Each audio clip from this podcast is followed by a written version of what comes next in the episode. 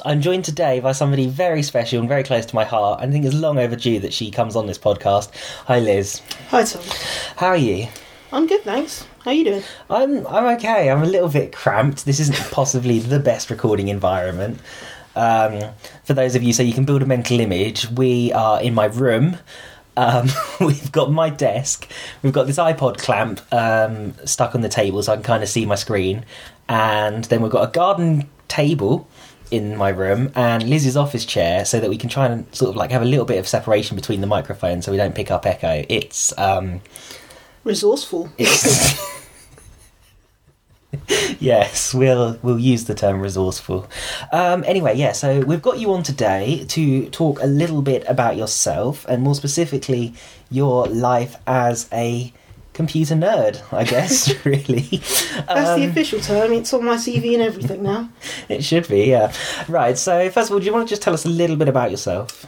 Um, sure. So I'm 21. I've been interested in gadgets, computers, anything electronic for pretty much the whole of my life now.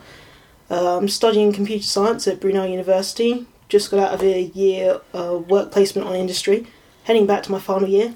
Almost finished. Almost done. Um, yeah, I'm also an avid gamer. I like, or I'm trying to start programming games in my own time. A lot of my life is now focused around programming and coding. Cool. So you've actually touched on a lot of things that we're going to sort of pick up in more detail there. but um, first off, what does studying computer science actually involve? What are you doing at university? There are a variety of sectors of computer science that you can kind of go into. Um, for me personally, it's all software based. It's probably the easiest way to split it, and therefore I don't really deal with the physical electronics. Most of what I'm doing is based around literally typing lines of code, the programming that gets into it, and as a result, most of what I'm doing is dealing with data, developing programs, but I don't actually make any of the physical gadgets and devices. So you write the underlying code that runs the devices Yeah. or the gadgets. Okay. Um, and you said that you've just come off a work placement. Yes, A uh, year? Black Kite Technology, nice little startup company. What was your job title? I know you're proud of it. Is is this the time for me to lie on a podcast? Mm, I am a I was a junior software developer. okay. And that was, I assume, just using your skills in coding in a professional industry environment. Yes, actually, I found that a lot of my skills in coding essentially had to be torn down and rebuilt from the ground up when you pick up some very bad habits just doing it in your own time as a hobby. Uh, there's so much I've learned having been in a professional environment. It was a brilliant experience. But yes, most of, in fact, everything I did was just on a computer, researching, writing the code, testing it out. But it all kind of came down to writing it. Okay. Um, bad habits. you say that you pick up bad habits, but is it not the case that as you become more comfortable in a work environment, you actually develop more bad habits and little lazy shortcuts? Or are you saying that's how you start off and then you grow to code more professionally?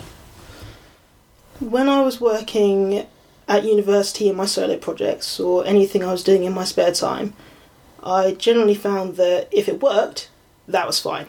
That was good enough. It, it, it, it didn't matter if it worked nine, you know, nine nine out of ten of the times. That one time it had a horrible bug that broke your computer. You know, so long as it just worked and worked when I showed it to somebody, that was probably good enough. Uh, as soon as I hit into um, into a workplace environment, I found that it just working wasn't enough because people had to update your code. It may not work on another computer. You're working with a team who would also like to be able to read your code. Um, as a result, you find that you working in your bedroom, you can do amazing things. But if you want to work as part of a team, there are a few, let's say, coding standards. It's probably worth picking up and sticking to. Clean code.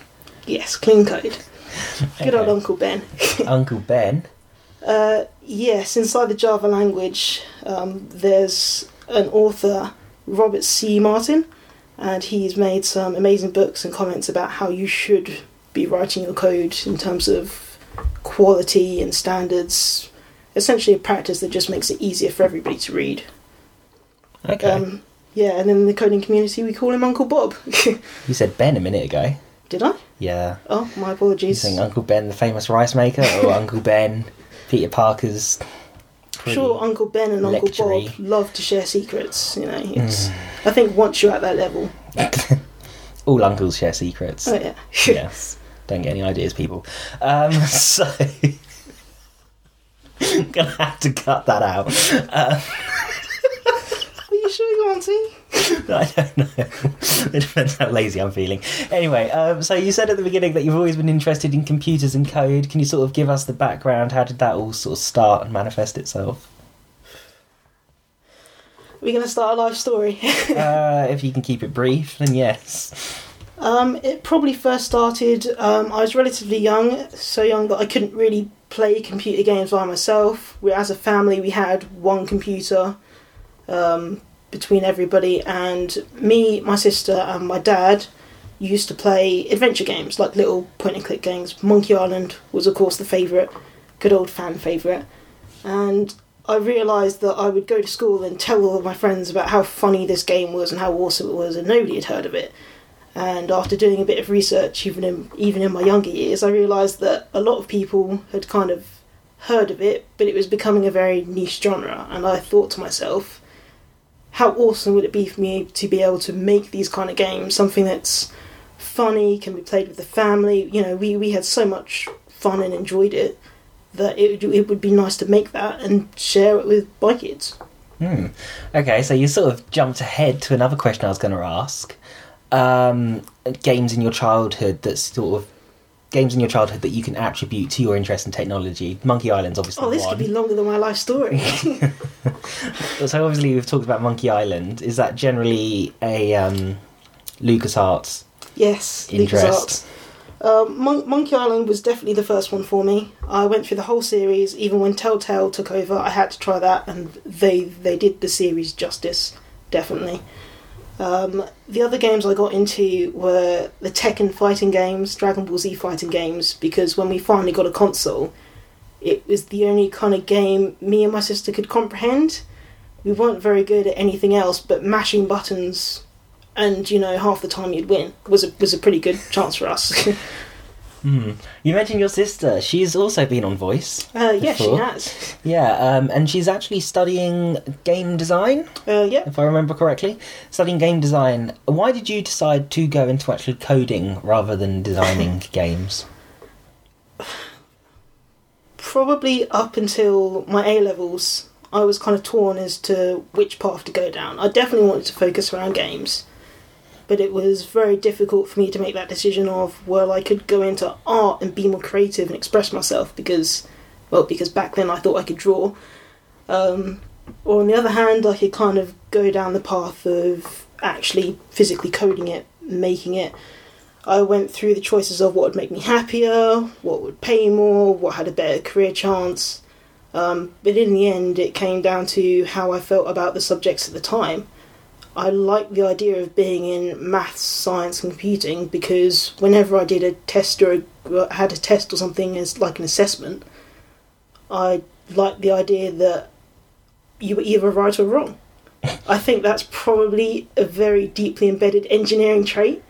Um, whereas if I was to take art, how well I did, um, to a certain extent, was almost dependent on the people that were grading you. Whereas two plus two will always equal four, and I'll always get that right on my maths question. Fair enough. Let's hope. uh, you mentioned employability. Are you suggesting that as a coder you're more employable than your sister, who's an artist? She's going to listen to this. Is she? She won't listen to anything else after she hears your answer.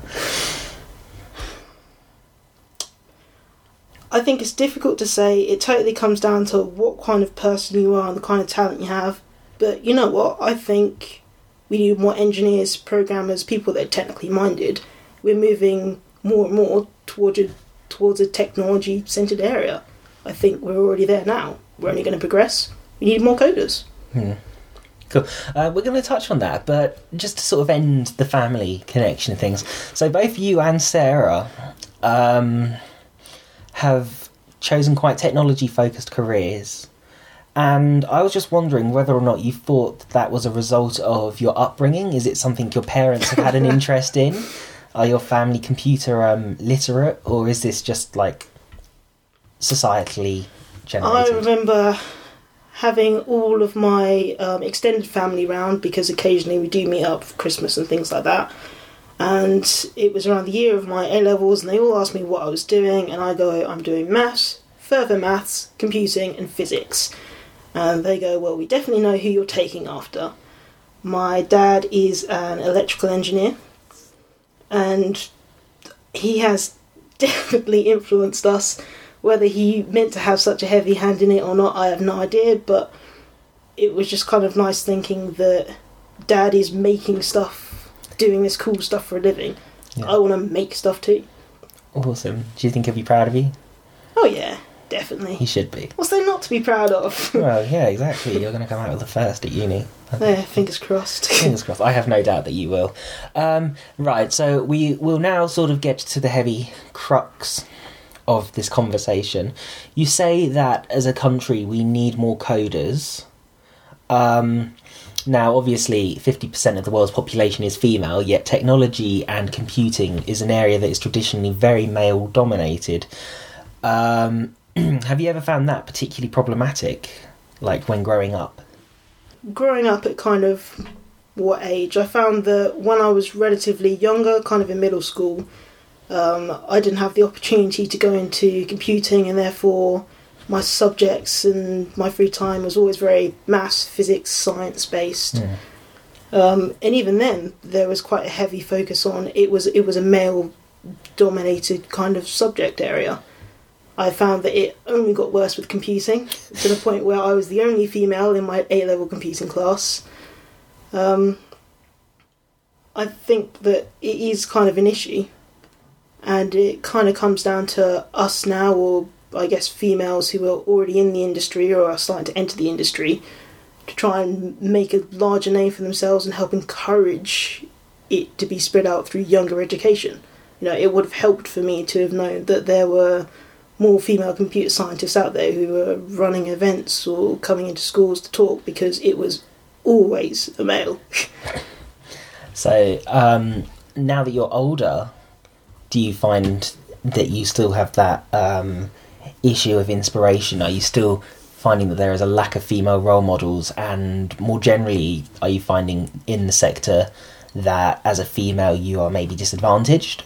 Or do you find that being female actually benefits you in some ways? Like, is there a um, gender uh, gap? gap. I find that now I'm older, there there are definitely more females, um, kind of at this level. Again, it's still very heavily male dominated, Mm. but you know, e- even just having a couple more around you does kind of help. Um, forgot the other half of your question. The other half of my question was um, in your work industry, in your work sector, do you find it difficult being a female?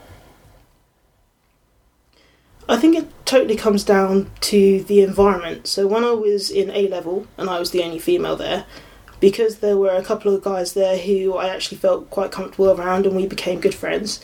You you you don't even notice the gender difference. It's just nice to have somebody there. Um, I did find that when I went to my placement, and again I was the only female in the office, that maybe because it's a bit more of a professional environment, that it is a bit daunting being the only female there. And despite the fact that you do make friends, they almost become professional friends, Mm. um, and therefore it is a bit more difficult. Okay. Um, how, like, I, sp- I assume that you feel that that would be resolved just by encouraging more females to actually enter the sector. Oh yeah, definitely. I think it's one of these things where at the moment we're already starting to increase uh, programming, develop software development, and coding at younger ages. I just think we need to, again, same with sciences, explain the fact that it should be, or we should be aiming to go for a 50-50 gender split. Okay. And what about females like, is it Marissa Myers who runs Yahoo? Are you aware of her? No. I'm not. Uh, Though the fact that you just said runs Yahoo means that it's probably not the best role model. Uh, she's doing some quite cool stuff. Like it's not going to save Yahoo at all.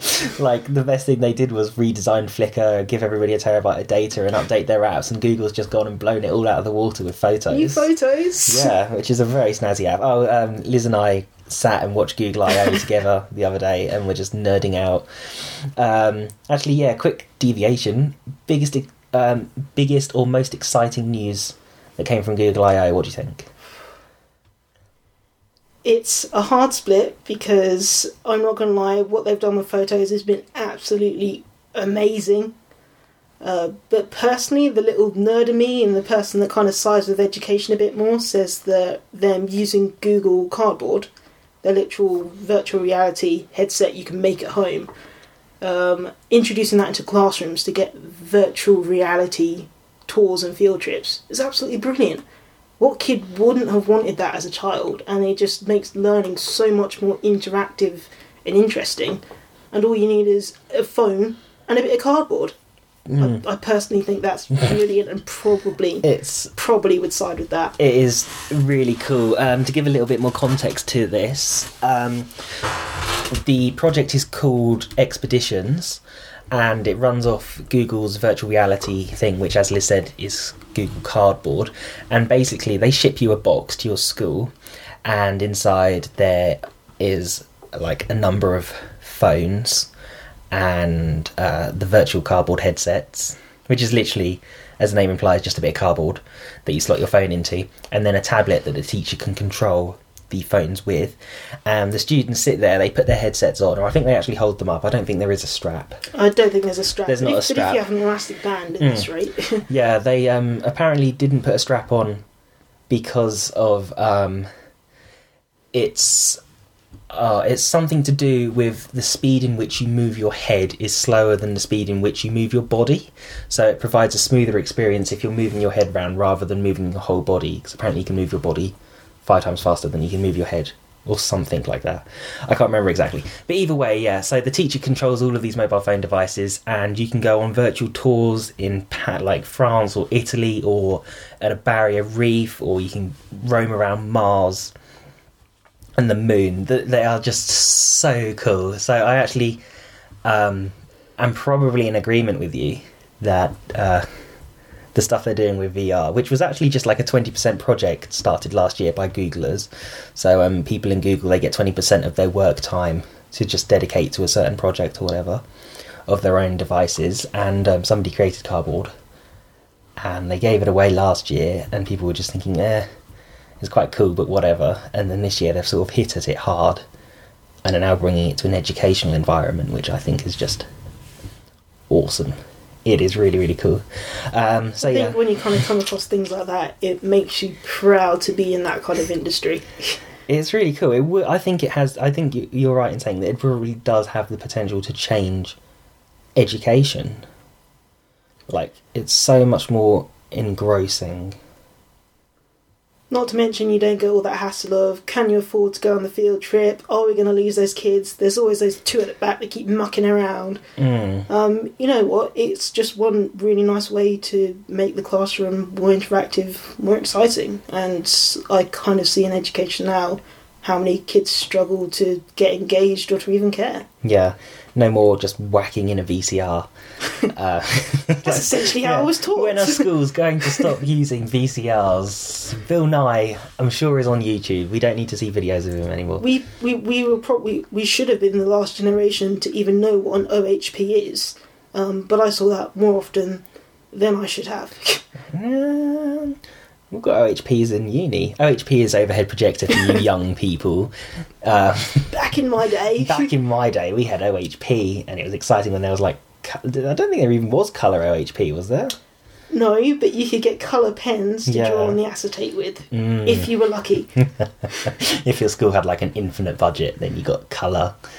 Um, anyway, deviation aside, um, we're going to go back to sort of gender inequality, Okay. and we're going to swing back round to gaming because obviously Gamergate and everything has sort of been rumbling now for year, two years, maybe. Well, sort of like females in gaming have been rumbling since gaming and Since gaming females began. yeah were a thing um, Now, as a female, as a gamer, as somebody who codes games in their spare times, do you have any strong opinions one way or the other about how things are going? The face says yes. I kind of have to think about this, and I have to stop myself from standing up and giving what is essentially a long speech or essay. The mic is yours. I personally feel that it's not just the gender gap, and that as general as as as general gamers, we actually behave really, really badly online. And I don't know if it's something about the kind of game you're playing or how worked up you get, or it's the adrenaline boost. But we treat each other really, really badly. Um, in particular, it turns out that if you are of a different gender or a different race or a different anything, that they will be able to spot over your headset or through a video or whatever that you will get shouted at for it, and it's just kind of become accepted behaviour as part of the norm. Um, pe- people will be brought up for bad behaviour and trolling, but it's still a massive issue. So I think that yes, um, if if you're a female and you're online, you're likely to get abuse. I also think that if you're of a different race, then you're more likely to get abuse. And I think the issue comes down to just how we treat each other online. I make a personal effort if I do play online games. And to be honest, even myself, I don't play many now. I, I do generally try and stay away from certain games. Mm. It's just a bit hard to listen to. should, should, should I name shame or am I? Uh, No. Depends what you're going to say. You're going to say COD. I don't think I have to say COD. I don't think anybody has to say COD. Okay, today. well, I'll, tell, I'll, I'll give you an example. Um, Dragon Age, the, uh, the latest Dragon Age game to come out. I tried online multiplayer with that, and there wasn't really any abuse. There are a couple of people that were a bit shouty, fair enough. Um, but I make a personal habit that whenever I do play online multiplayer games, and there are people there that either weren't really speaking much or said something but weren't exactly abusive, that you kind of say, it, it was really nice playing with you guys. Good luck you know, but generally just trying to be a bit more polite online. And I think that just doing that is a good way to solve it. There are also a few things you can do in terms of diffusing situations. Um, for example, when you kind of um, have a few people saying, "Oh, we're the weakest member on the team, and you're bringing us down," and all that kind of stuff, said in the politest way possible.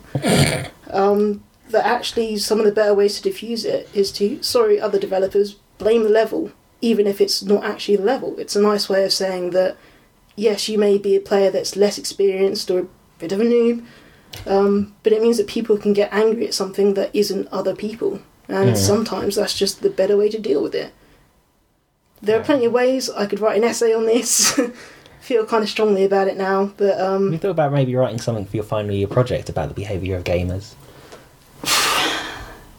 unfortunately for my final year project, I would have to develop a software solution for it. Mm. and there are only so many things we can cater for in technology, but people will always be the weak link. People's ignorance Oh, can't be yes. resolved. um, do you feel that it's an issue with the genre of games? Do you think, like, you mentioned Dragon Age, that's an RPG, for example, Yep. and COD is a first person shoot them shooter. Um, do you feel that the genre of game makes a difference to how people behave online? And do you feel that it's accept- more acceptable in some genres to be a female than it is in others? I, I think that there is definitely, definitely a massive gap between the genre that you play and the kind of players, or the players that will say certain things. Yes, first person shoot 'em ups are usually the people that get the worst kind of rep for this, but they're also the genre that gets the worst rep in terms of video game is violent and it's ruining your children, and you know, it's. I, I think people need to sit down, play these games from an honest perspective, and think that yes, this can be beneficial to some people. Um, yes, it may be a little bit violent, but you know what? It's war. I think it's ridiculous that in some countries you can sign up to the army at 16, but have to be 18 to play COD. Oh my god, I didn't even ever think of that. exactly. That's ridiculous. Yeah, but you know that that's not true. Like, Oh yes, Yeah. I was going to say, don't get me wrong. I, I um, you go on COD and it's just 13 year olds. I, I remember helping out, and it was something called the Maths Roadshow because this is the kind of nerd I was. Um, and we would go out into middle schools and essentially give like a nice interactive maths lesson with loads of games and new equipment. And I asked one of the teams to basically come up with a team name, and they came up with COD. And I go, oh, that's interesting. Does it stand for anything? And they go, oh yeah, Call of Duty. We play it all the time. And at this point, I was having to I was having to argue with my dad, telling him that I was old enough to play COD because I must have been maybe 16, 17, something like that. Um, and these little kids in middle school. Oh yeah, and he made you skip that Russia level. Uh, yes, that highly he- controversial Russian level. Uh, my, my my parents were.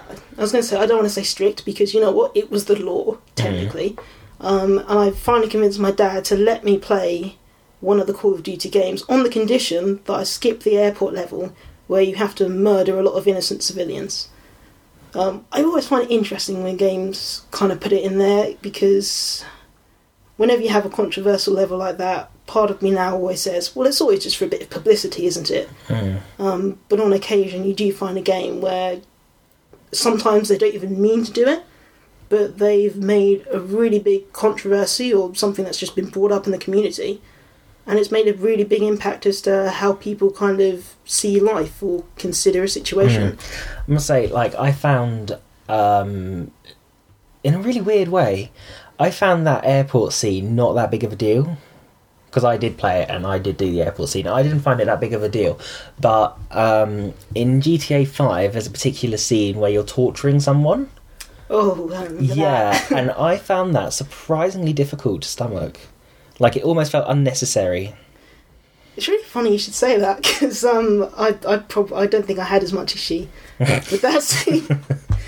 oh no, I feel like a terrible, terrible person. You're a terrible human being, Liz. Yeah, and I must admit, when I was talking to my dad about that COD level, he said that he personally had to hang back a little bit because he felt bad about it. It's it's, it's it's a combination between they're doing it just for the controversy and they're doing it to actually have an effect on the player. I mean, uh, I don't suppose you've heard of the game or that you've heard much about the game Rust.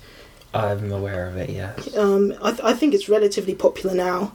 Um, but one of the really interesting things about this, and I don't know how much of this was done on purpose, is the fact that there is a wide variety of characters. It's um, auto generate, but it's auto generated, so you have no say as to what race your character are, or what kind of. I don't actually think you start off with any clothes in Rust. Funnily enough, it's a survival sandbox game, and you literally start off with nothing.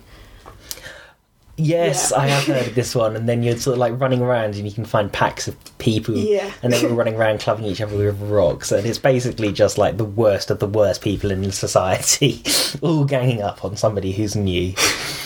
Yeah, it's a very interesting Lord of the experience. Flies, Yeah, basically. but the, there were a lot of incidents with um, people saying that when they tried the game, they were of course assigned a race based off. I, I think it's based off of your Steam ID. They had no control over it. They couldn't change it, and for the first time, they were receiving racial abuse. Racial abuse because of a character, but of course they didn't create their character after themselves.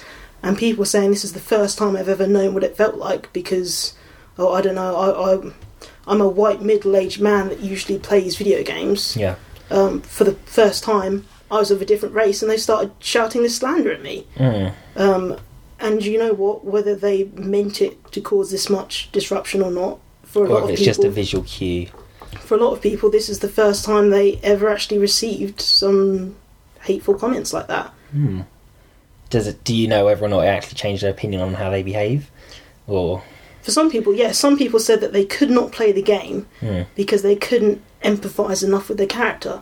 But I just think that kind of makes the point a bit more because let's say that you are of a minority race, in which case the majority of games that come out don't represent you very well. Mm. In which case, that's the way they always feel. Yeah.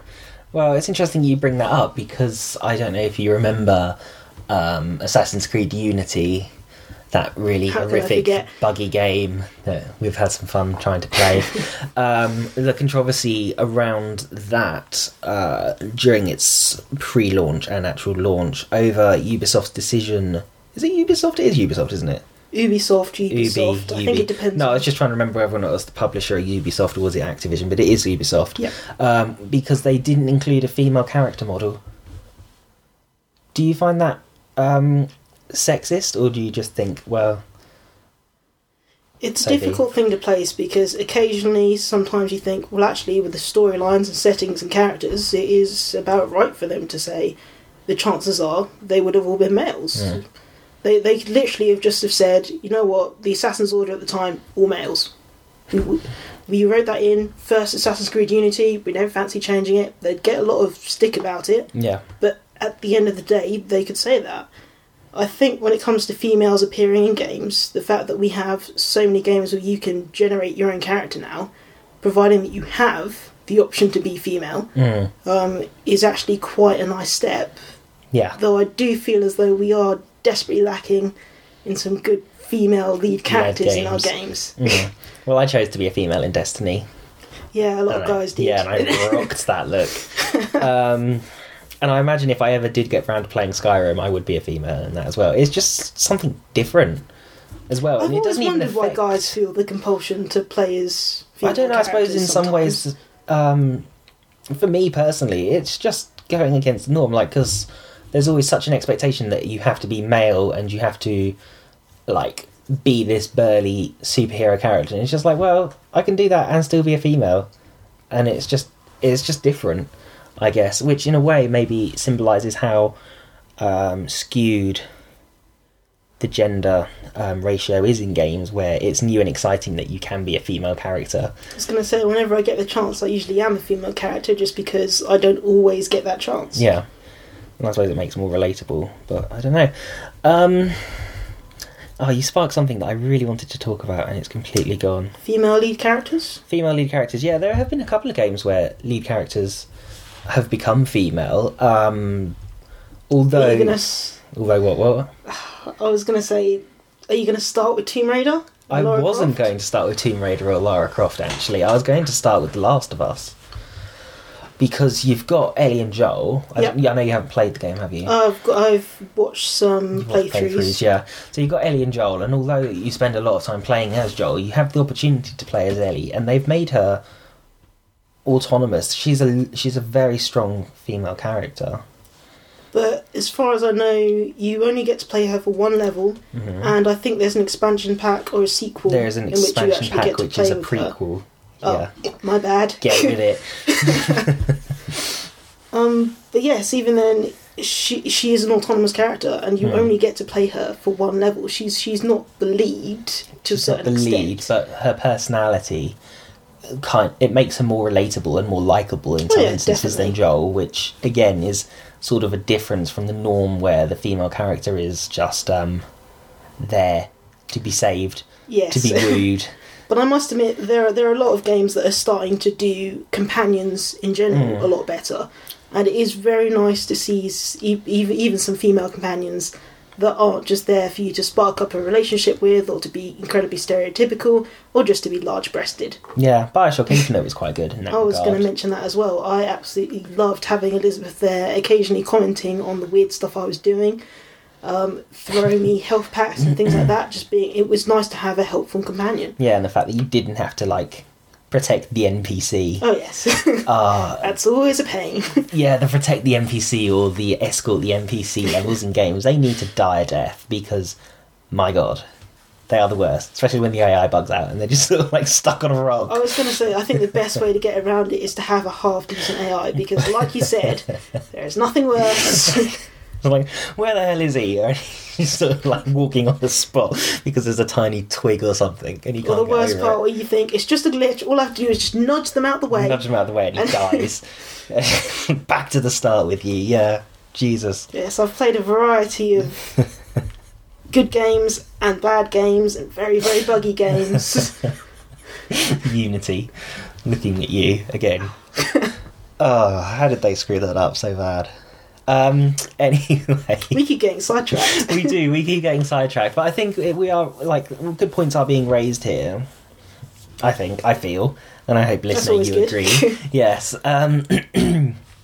how do we overcome the stereotype that either women don't game, women aren't good at gaming, or women don't belong in the uh, computer and technology industry? This is a big, hard hitting question here. Yeah, How- you really should have sh- given it to me in three separate questions. Okay. Let me answer, but with, Well, I'll break it down for you then.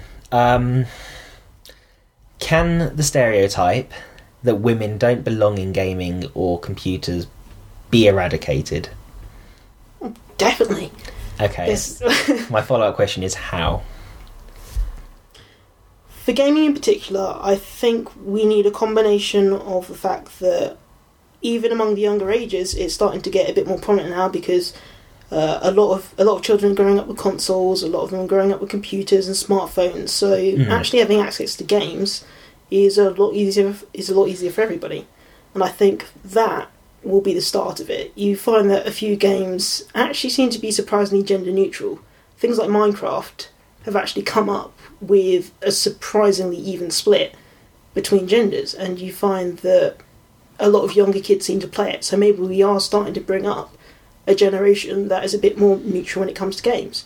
It's hard to tell whether the female half of that will continue to play games as they grow up, in which case we're slowly getting to the heart of the problem and starting to solve it.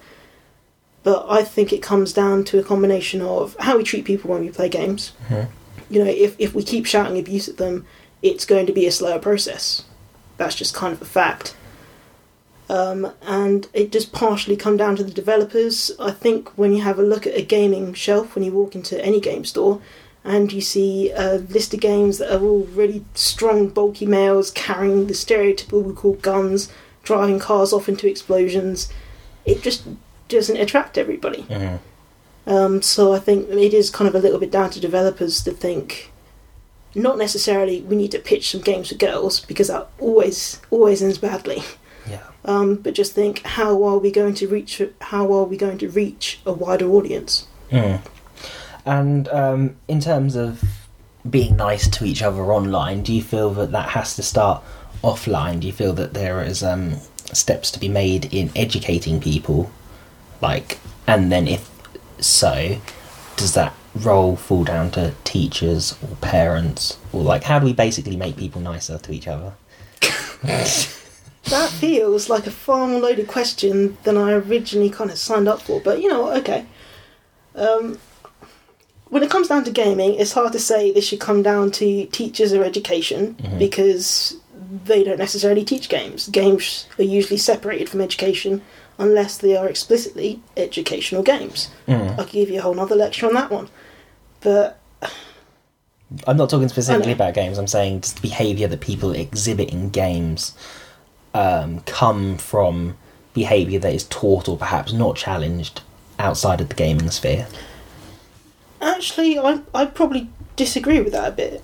I find that there are a lot of really pleasant people, Mm. or at least seem pleasant to others, Yeah. who will pick up a game for the first time or several times after, and maybe get stuck a few times, and then there's this really annoying person that just gets on your nerves, or, or AI that doesn't work, and you find them shouting at the screen. Suddenly they lose all control. Um, I, I think you can be a perfectly nice person in real life, but then lose it when you play a video game.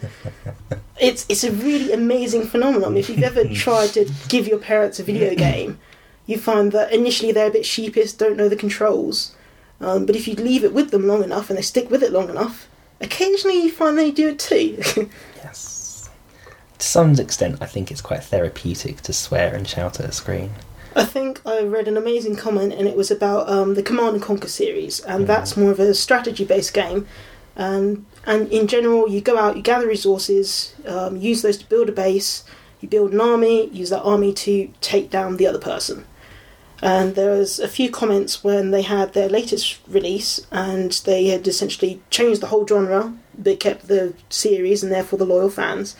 And somebody said that all they wanted in this game um, was that they kind of came back from work and in work they were a very quiet person. They never ruffled any feathers. They used to get very stressed but bottled it all in, and then all they really wanted was to go home, build a massive base, army of mammoth tanks with lasers, and destroy Mammoth another. tanks with yeah, lasers. yeah, there are actually mammoth tanks. I don't think they have lasers. It might be an add-on. what? No, it's a Roman game. No, no, no. Red, um, the Command and Conquer series, I think it's Red Alert 2, Mm. you can actually hire bear units and wolf units. And that can essentially make up your army. Okay. They, they're a very diverse series, let's go with that. Yes. Um, but yeah, and he basically just said, all I want to do when I go home is let all that out. Like, he, he, I doubt he's one of those people that shouts at the screen, but there's a certain amount of satisfaction that you get, or you, you kind of change a little bit, or use it as an outlet. So I think that even even if we trained all of our children up to be absolute saints, that it's only natural for some of them to be a bit shouty or let themselves go a little bit when You they keep play a looking game. at me. I know I am one of those people. Right in front of me, but Yes, yes, yes I've heard you through the walls. yes, even games like City Skyline, they just don't use the subway properly, and it's just To be so fair, even- frustrating. To be fair, even I occasionally do it. I just, I've heard you shout. oh yeah, of course. Yeah, Um, Liz and I live together. If you didn't know. I think it's perfectly natural. And again, if you're shouting at the game, Mm. that's a good way to kind of get it out of your system. I think the issue occurs if you're shouting at People. other people. Yeah. But you know what, developers, if you make a game with horrible AI that keeps driving me into the same wall, um, then yes, I'm going to shout. Mm. I will rage you on Twitter. um, okay, so I've kept you for nearly 40 minutes. Wow. Um, so this will be my last question, and it's sort of a more reflexive one in some regards. Um, what advice would you give to people who want to follow in your footsteps and then semicolon? Um, do you feel that there is anything that a female female might have to do differently to a male who then wants to enter um, computer science or gaming? You say follow in my footsteps. I feel as though I'm my footsteps haven't gone that far yet, personally. Um, Every step's a success. I think that the best advice to give is that if it's something that you're interested with, just go with it. There are a lot of points in my life where I could have said, well, all of my friends are doing this subject, or it is a bit daunting to kind of be in a class with all guys. And I know it, of course, varies depending on what school you're in, your environment, but at the end of the day, if it's something you're interested in, I would definitely say pursue it. I've found that occasionally being the only female in the room has given a certain amount of perspective to some of our team talks. Uh, it has, it's especially in my A level years and years before that, made some of the guys behave, uh, actually become a bit more well behaved.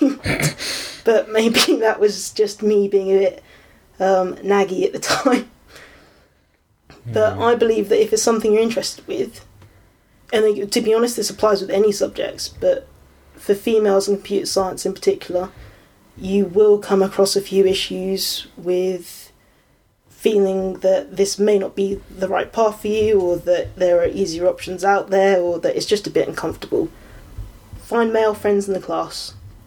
Makes a world of difference, and just keep going, and then you'll actually come into an industry where you may only be the only female in your workplace, but you can then go into schools, you'll have plenty of opportunities and speak to them. I've signed up for several different volunteering schemes, usually just to go and teach because I think it's quite nice for them to see a female, even if it's just at university level, that's actually doing this and is interested in this. I think it just makes it feel a bit more acceptable for somebody who's of a younger age. Mm. And slowly over time, we can work to eradicate this idea that females don't belong. Yes, but I believe that progress causes more progress, and therefore, the more females we get in, the more we'll influence younger females, and eventually, we could actually start to close this gap. Fantastic. So you feel that there is hope. Oh, yes, definitely. That's what I'm striving for now. Awesome. Well, thank you very much for your time, Liz. oh, thanks, been a pleasure. And I hope that um, you, as the listener, have found this enlightening. And if you are interested in computer science at all, just go for it. Just do it. Because there shouldn't ever be any um, issues of gender holding you back. Anyway, yeah, thank you very much, Liz. And hopefully, we'll speak to you again at some point in the future. Cool, thank you.